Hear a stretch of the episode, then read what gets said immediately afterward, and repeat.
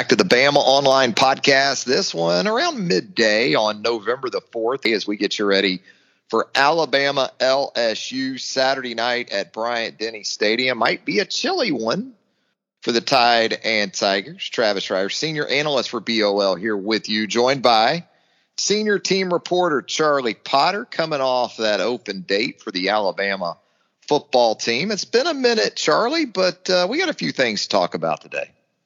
Yeah, I mean, I know I take a back seat whenever recruiting starts to heat up, and it was certainly hot earlier this week with a couple of basketball commitments. Um, yeah, I think we've learned pretty quickly. Uh, Nate Oats and Brian Hodgson, Antoine Pettway, those guys don't play around, and I know you and Tim were pretty busy earlier in the week. Yeah, Monday had the double dip with Brandon Miller and Noah Clowney, a couple big pickups for Nate Oats and the basketball staff, and you got the early signing period getting going on Wednesday of next week, one day after Alabama men's hoops opens its 2021 2022 campaign with Louisiana Tech at Coleman Coliseum next Tuesday night. We'll talk some Alabama men's hoops a little bit later in the podcast. Oh, by the way, Charlie, the Atlanta Braves are your, our 2021 World Series champions. Is it okay for me to talk about the Braves now, Charlie? Are we safe at this point?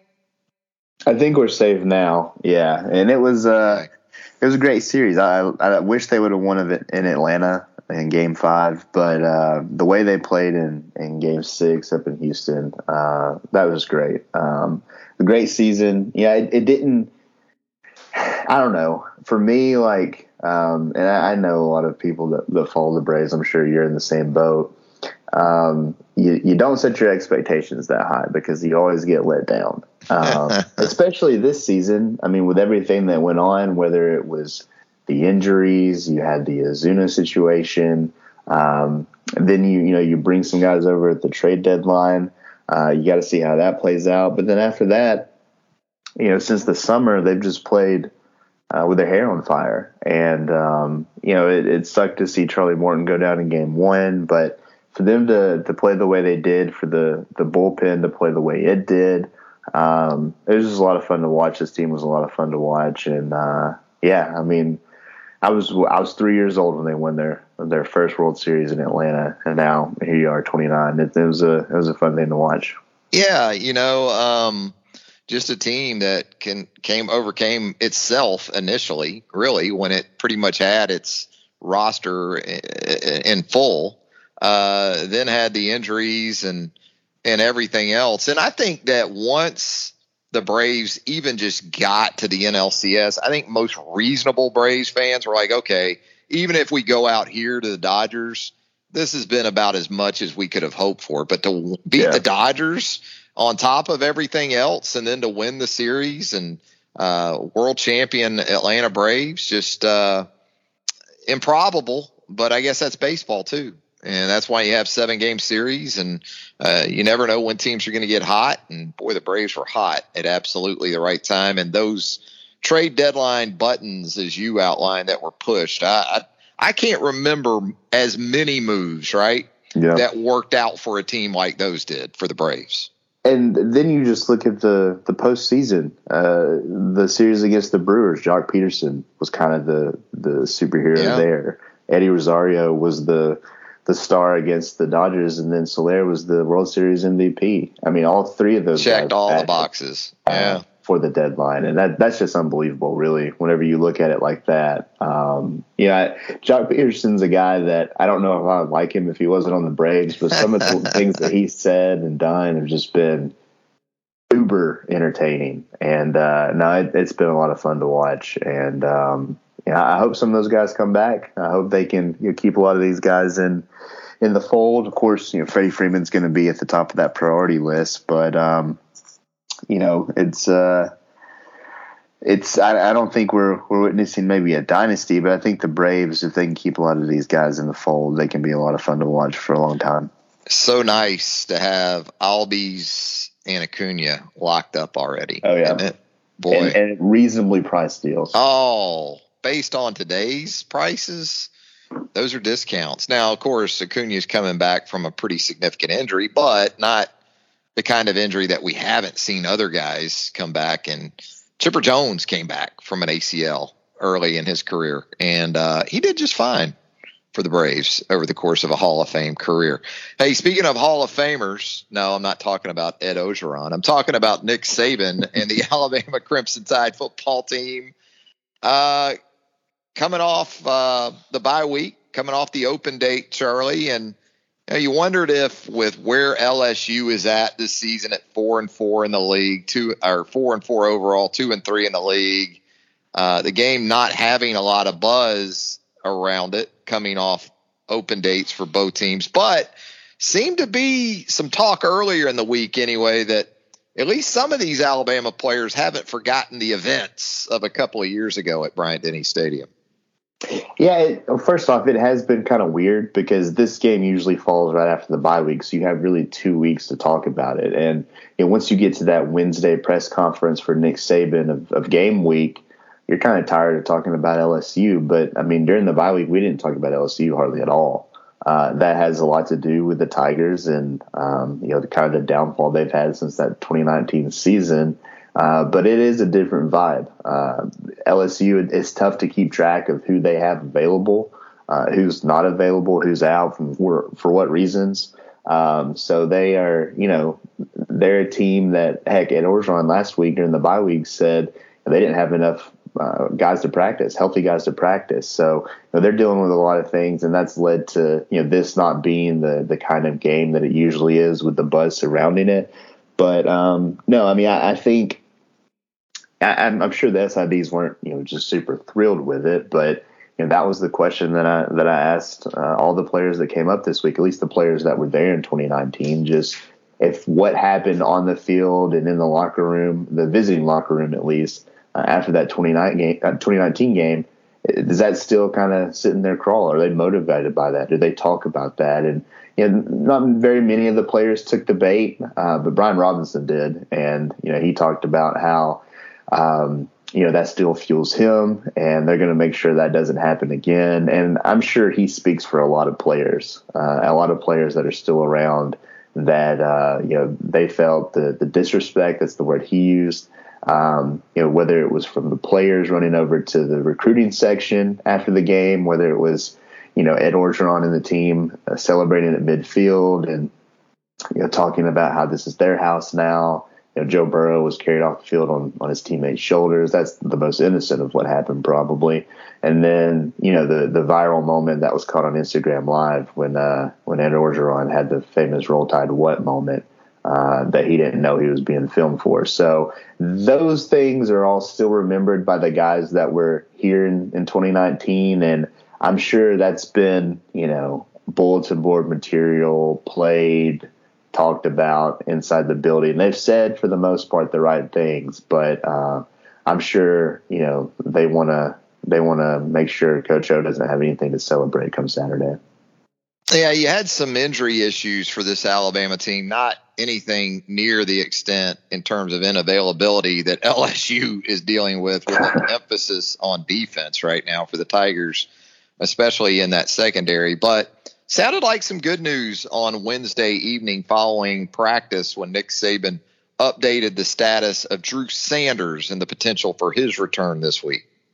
Yeah, he's the guy really that you know we've been monitoring, and that's been you know for the past several weeks now. And uh, you know, prior to the Tennessee game, Nick Saban had a um, a pretty positive update on him, talking about how you know they're going to use the bye week, and hopefully he'd be back by the LSU game. So this is kind of the target date for him, and you know that continued throughout the bye week and Monday, and then like you said, uh, after Wednesday's practice you know, he said that he's practiced this week and practiced well. Um, he hasn't had any issues or problems with that, and um, you know, I, I, think the big thing is he's he's been out there. I believe. Um, I think he's been in a black jersey uh, and not doing much is just because of the hand. So he's been able to still you know, kind of keep in shape. But it sounds like he's been able to practice fully uh, this week and. Um, earlier this week, they they did some some scans, some X-rays on him to to check on how he's healing. And uh, Nick Saban said they'll do another check on him at the end of the week and kind of just make sure everything checks out uh, before clearing him to play in the game. But it sounds like he's you know taking the right steps to getting back on the field. uh, for a game, and, and it would be big because I think he was starting to play really well before the injury. Um, you know, he, he didn't play in the Texas A&M game, so what Alabama's undefeated in games that Drew Sanders has played in. So that's a that's a good omen, and uh, I just think you know Dallas Turner's played well, but um, you know Nick Saban said before the injury to Drew Sanders, after the injury to Christopher Allen, that you know, Allen, Anderson, and Sanders, they were all kind of considered starters. So even though Drew wasn't in the starting lineup, they considered him a first team linebacker. So they've essentially been without two starters at that outside linebacker position for a while now, and I know they're they're eager to get Sanders back on the field. Yeah, LSU Saturday night could present some 12 personnel, maybe even 21 personnel that puts Alabama's base defense out there and that's where you could really benefit from having him back. And it's tough to play football in general with a wounded Paul, but to play defensive end or outside linebacker where you're, you know, dealing with blocks, trying to set edges in the run game, and then what you're trying to get done as a pass rusher, even in coverage, like we've seen Drew Sanders excel in uh, against the pass. It's uh, it's tough to do. So hopefully we'll see the guy we saw before the injury back out there on Saturday night. Alabama has some they have some different ways they can go about it too to to maybe help ease him back in if it comes back to it. Can use more defensive ends in certain situations. But what you like about Sanders, right, is the versatility he gives you. He, and, and he can help you in every package uh, mm-hmm. of what they like to do. And you know, I, I guess at the same time, you're you're encouraged by some of the things you saw from some of the the reserves, but I, I think these three games or so sort of reaffirmed why Drew Sanders was in the position he was at before the injury. Yeah, I agree. Um, you know, you, are right that he could be a guy. You're not going to keep um, him on the field, I think, for for all three downs, but you can. Um, you know, we've seen Alabama uh, use him or kind of use both of those outside linebackers in a four man front nickel, uh, which is usually not the case. They pull an outside linebacker to bring on a fifth defensive back. So you'd have Sanders and, and Anderson and two defensive linemen out there. They, they've shown that look before. Um, you know, he's good at dropping back in pass coverage, which I think is something they don't necessarily want to do with Will Anderson. Uh, so Sanders provides you that. Uh, while Will Anderson pins his ear back, ears back and gets after the quarterback. And um, he was just playing, I think, you know, really well and coming along and getting comfortable before the injury. So he might have to knock off some rust. But um, like I said, you know, he's a guy that they think highly of. And uh, like you said, you know, with facing some of these teams, they're going to want to run the football uh, in these final four games of the regular season. Getting him back on the field is, is obviously going to be a benefit for this defense. Yeah, we saw Alabama against Tennessee last time out, and it's big nickel uh, LaBryan Ray at the the edge opposite uh, Will Anderson and a couple of guys inside, including DJ Dale. So, you know, LSU will give you 11 personnel Saturday night, so you will have your nickel out there a good bit. And Alabama has some some options to work with, and and those are only made better again with with Drew Sanders on the field. Now, some trends for this Alabama football team coming out of that open date Charlie, uh, the identity of this offense. Uh, is it safe to say that starts with Bryce Young at this point? Is it more of a mix along with Brian Robinson in that run game that maybe Nick Saban would prefer? Uh, when you think Bama offense right now, Charlie, who is the guy that comes to mind first? I think I think Bryce Young first, but I still think they want to be balanced because Brian Robinson's played well. Uh, I think the offensive line has been uh, good in, in run blocking. Uh, you know, pass protection is something that they wanted to focus on during the bye week because you know it wasn't the best uh, after the first eight games, and you know a lot of that was you know what the players and Nick Saban pointed to as communication issues rather than a lack of ability. Uh, but you know, I think with the way that Brian Robinson's played, um, of course, you have to factor in the injury to Jase McClellan. Uh, but they've probably gotten more out of him than they expected, and that's because they've had to. They've leaned on him, and you know he's responded and played really, really well. I think uh, you know Brian Robinson, um, you know, probably benefited from the bye week to get a little bit of a break, but you know he's he's been able to carry the load when they've needed him to. But they've also they've they've thrown the ball around. I mean, you know, Bryce Young is in the conversation for the Heisman Trophy, not because he's handing the ball off to his teammates, because he's throwing the football. Uh, he's been accurate with it. He's scored, um, you know, the most touchdowns in the SEC uh, from a passer.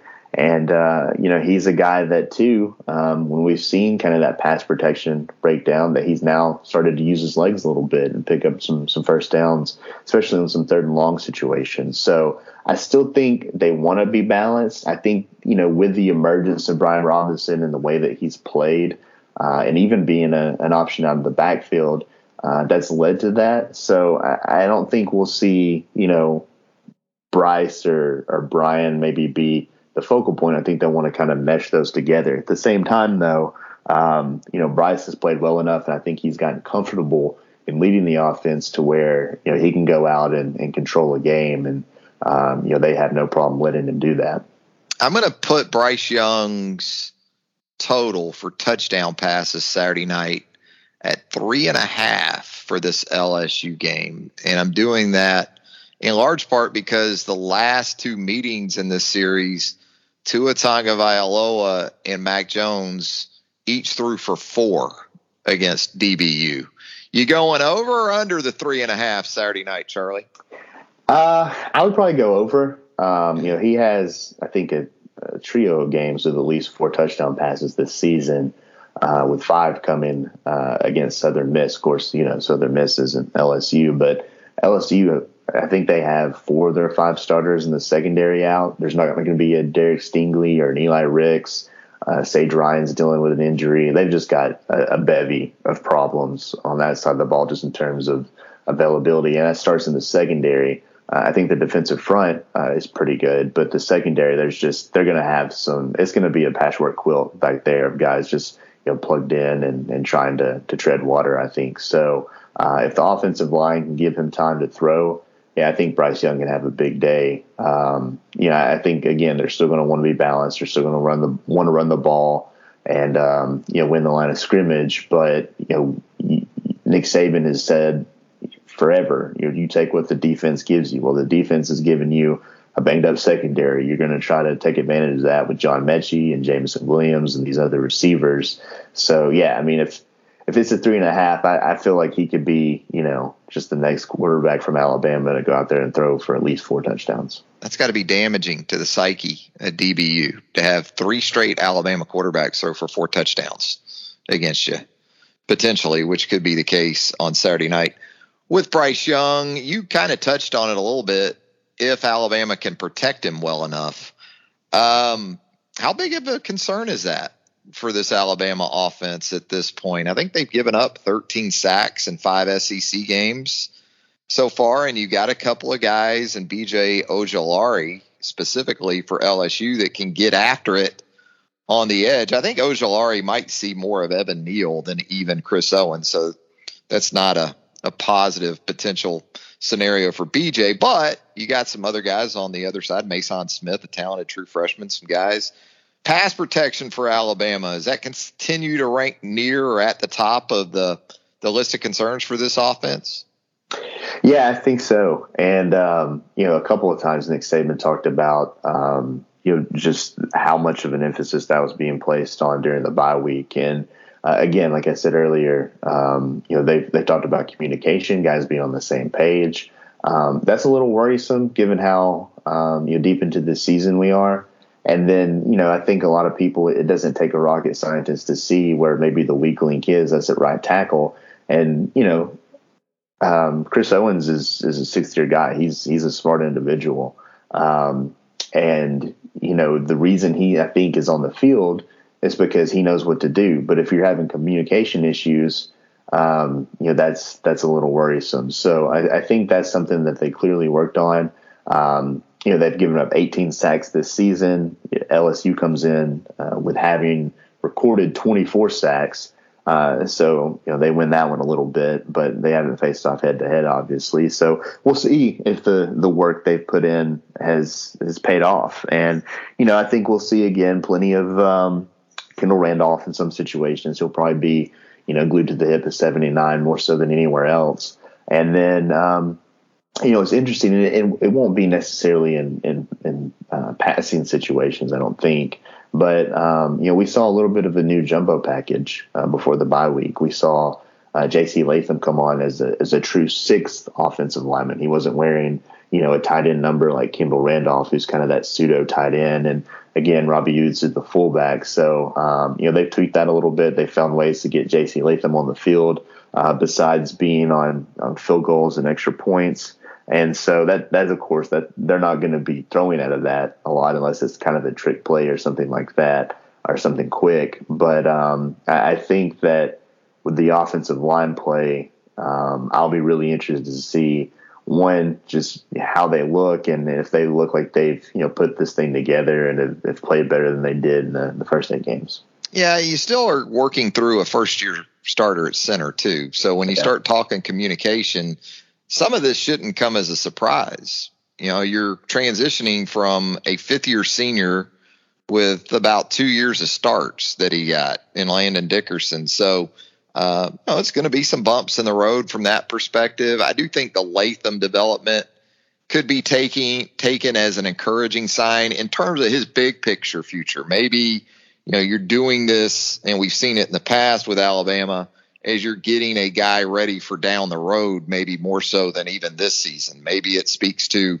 J.C. Latham being on that track for 2022 as much as anything when they're, you know, they're going to need, in all likelihood, two new tackles. So, you know, you're, you're trying to, to work in and piecemeal as much experience, I would think, for, for guys, although we've seen Latham work inside as well. So we'll see how that goes down the stretch uh, in the future. Hey, um, this defense right now for Alabama coming off the open date, I think sort of lost in it all with the bus and lack of execution against Tennessee that resulted in some explosive plays for the Vols is that you know this front seven seems to be continuing to progress in terms of its ability to take away the run uh, mm-hmm. which is what they've always wanted to do and, and make offenses one dimensional um, even with Drew Sanders out. You know, that's that's an area where we've seen this group continue to uh, progress. I guess. Yeah, that's the thing has been a strength outside of you know Will Anderson and the terror that he is off the edge. Um, he's a guy that you know going into the bye week led the, the nation in sacks and tackles for loss. But I think as a unit, like you said, they have been good at stopping the run. They're one of three SEC teams that are allowing less than 100 yards a game. Uh, they're they're allowing less than three yards a carry, and I think that has been an area where they've really uh, improved and and been a strength, um, you know, for this defense. You know, I still think that some guys can provide more of a um, a pass rush inside. You know, we know what 31 is going to bring off the edge. You know, he's a monster. He's going to be an All American if he keeps this up. But um, yeah, I think they've been you know pretty strong. Um, you know, just at, at stopping the run and stiffing that out. And um, they're going to need to continue to do that, as we talked about earlier, because these teams they have you know, coming up are going to want to run the football. So that'll really be tested. And it, you know, I, I think that's a, a, situation where the secondary hasn't played horribly. Um, that I think for you know what we've talked about the pass protection aspect, I think the the explosive plays they've given up, the the busted coverages, that was the area of focus for the bye week. Um, of course, you know you want to get a lot of guys healthy. There are guys on that side of the ball that are dealing with nagging things, uh, whether it's Drew Sanders. Um, you know, LaBryan Ray has played more and more um, in the last you know, two games for Alabama, and I think giving him another bye week that's beneficial for him because we've seen him on the field quite a bit uh, here of late. And then um, you know, DeMarcco Hellams, a guy dealing with an ankle injury that he's healthy enough to play, but the question is, is he effective enough? And you know, as soon as you know Daniel Wright gives up a couple of, of big plays, they put two in there, and and the ship's righted a little bit. So I think having a healthy Hellams, you know, focusing on kind of eliminating those explosive plays, kind of go hand in hand, and, and that's the area they want to improve on. Because if they can, you know, stop giving up the the big plays on the back end with the way the front's playing and stopping the run, and getting Drew Sanders back, who can you know apply some pressure on the quarterback, draw back in coverage, then you know this defense can continue to take steps to being a little bit closer to what we expected before the season. So yeah, I'm with you. They've they've defended the run well. You know they just want to stop giving up some of those explosive plays behind those guys.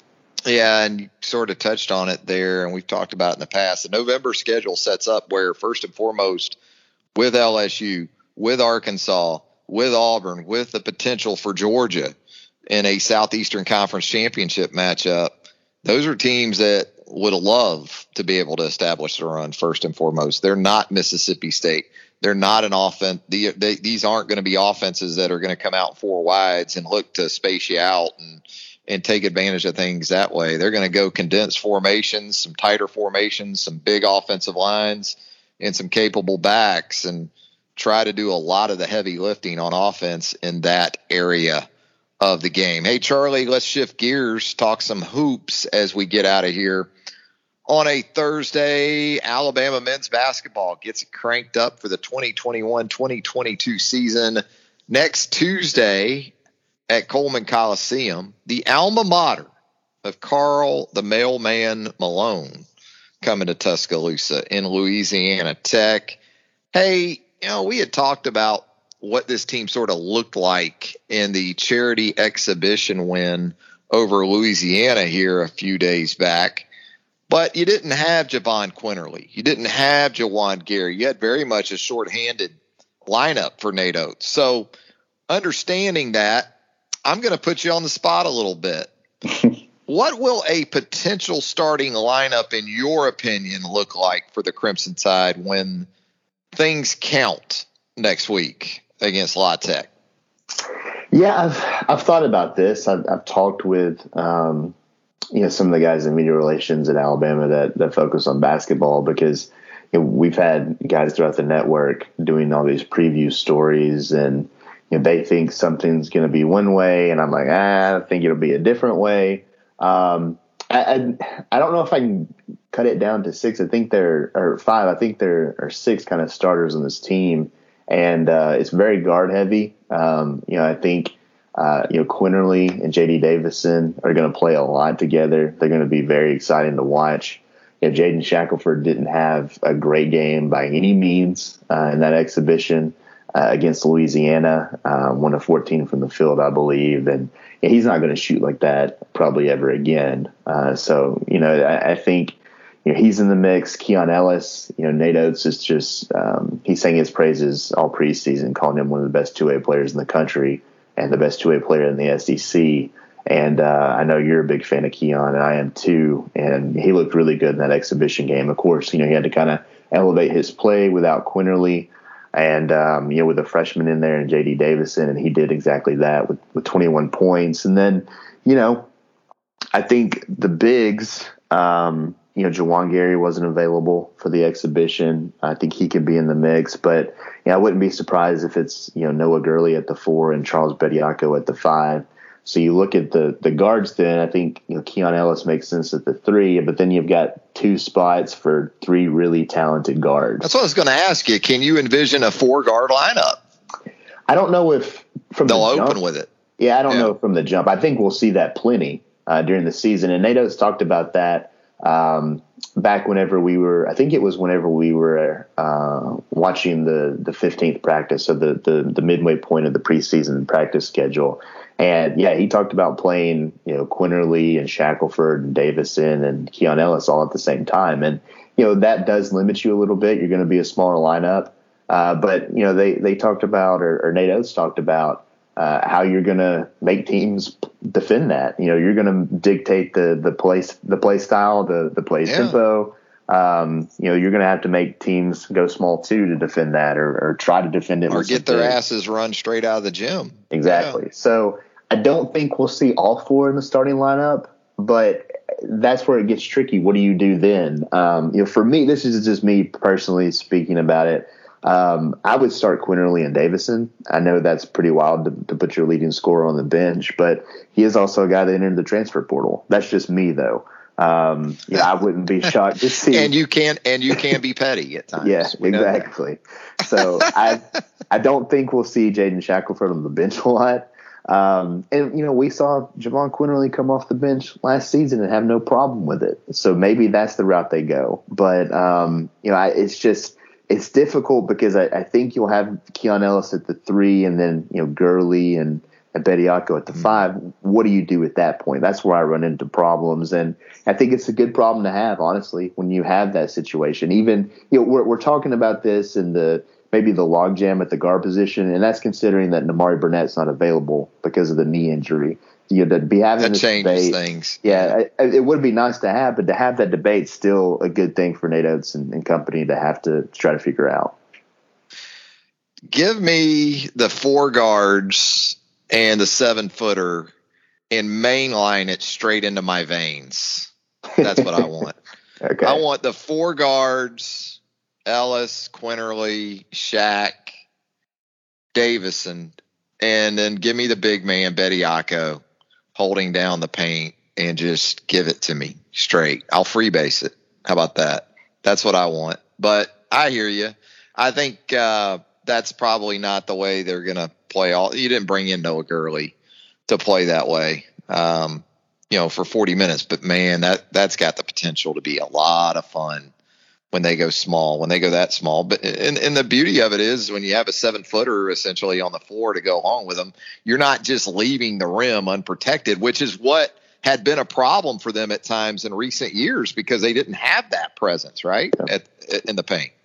Yeah, I mean that's something that Nate Oats has talked about at length. Just Charles Bediako gives them something they hadn't had, and Alabama hasn't really had since I guess Donta Hall. Really, uh, just a big presence down there that's going to block a lot of shots. It's going to clean up some mistakes.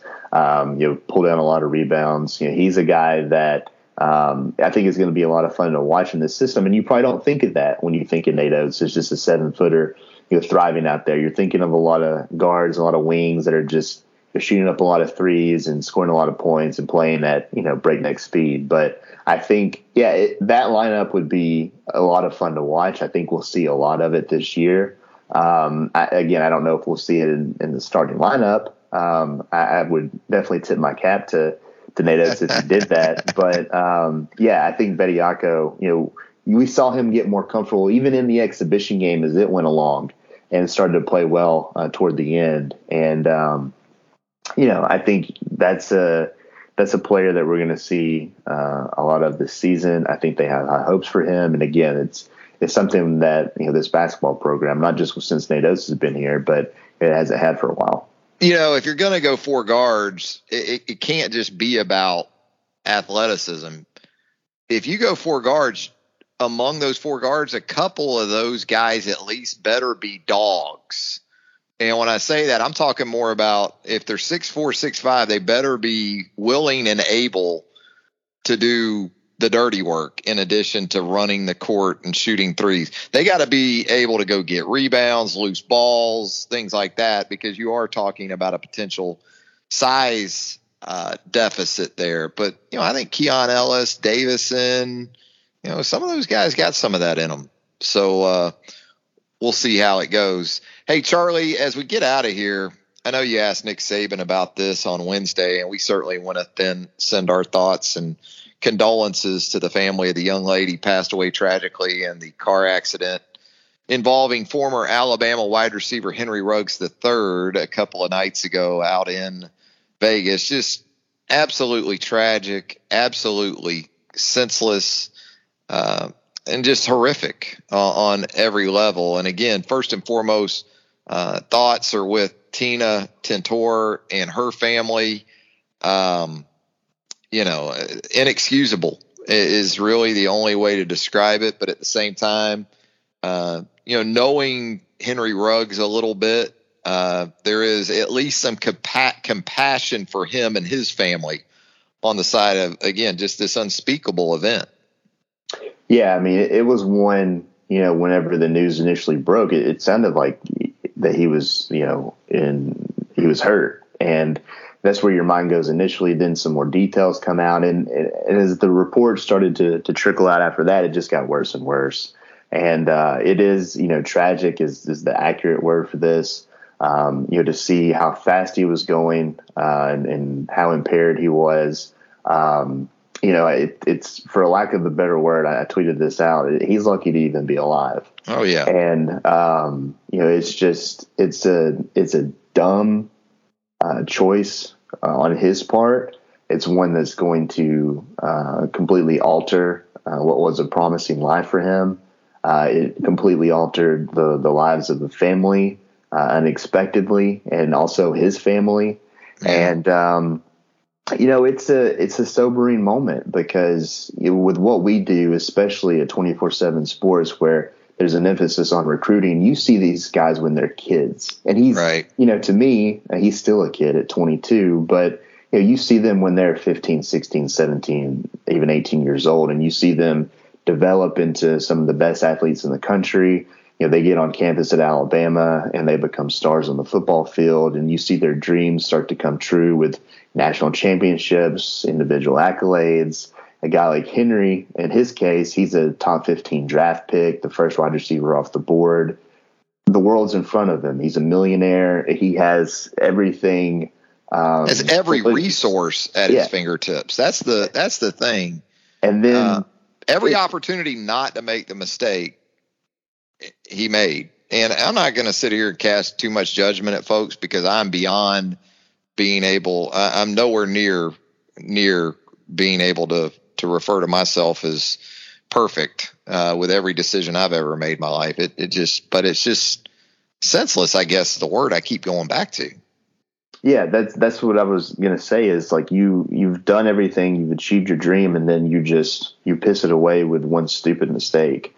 And um, yeah, I mean, there's you feel for for him because you know you've talked to him, you've watched him uh, grow up and all this stuff, but you know you feel more for the family, and that was really what you know Nick Saban's message was uh, last night. You know, he said first and foremost, their thoughts and prayers uh, go out to all involved, but especially the victims.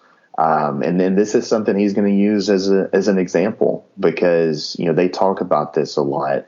Uh, with the players on their team, with the choices they make, and you know doing the right thing because you know, Nick Saban called the consequences sometimes devastating. And in, in Henry's case now, they are devastating because he could face up to 46 years in prison. So, you know, he said the right things. He said they love him, they support him, but, you know, they have a lot of compassion for, uh, you know, Tina, you know, the victim and, and her family. And uh, it just is, it's a, it's a tragic, tragic situation and one that could have been avoided.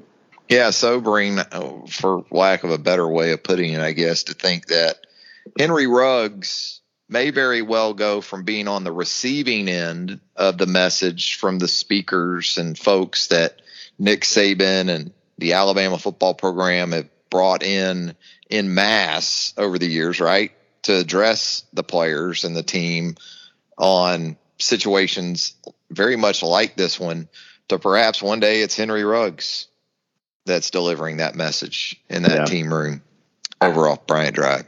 I actually thought that, and I, and I, hope that's what happens. I hope that you know he's right. obviously going to serve some time, and I hope that he learns from this lesson and, and uses it um, for good to to tell people don't make the same mistake that I made. And yeah, I mean, I I very much so uh, expect if he you know once everything um, runs its course that you know when he's out and everything that he can come back to Tuscaloosa and, and you know tell these guys don't do what I did. And uh, I think that's a, that would be a very poignant message, and I hope that's what happens. And I hope that you know he gets things turned around because he is a guy that I, I don't remember Henry Ruggs ever being in trouble before. I don't remember him having any kind of issues or anything like that. He's not a bad person, but he made a mistake that is going to alter his life and alter the lives of several people uh, that were involved, and um, he's going to have to live with that.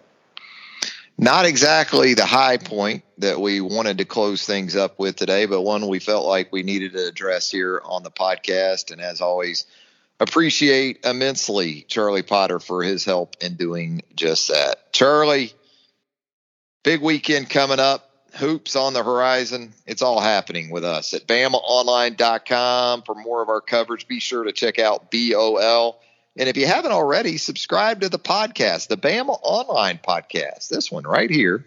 Easy as a click or two. And we would certainly appreciate it if you'd leave us a rating and a review while you are there. For Charlie Potter, Travis Reier, thanking, thanking you once again. Have a great weekend, everybody.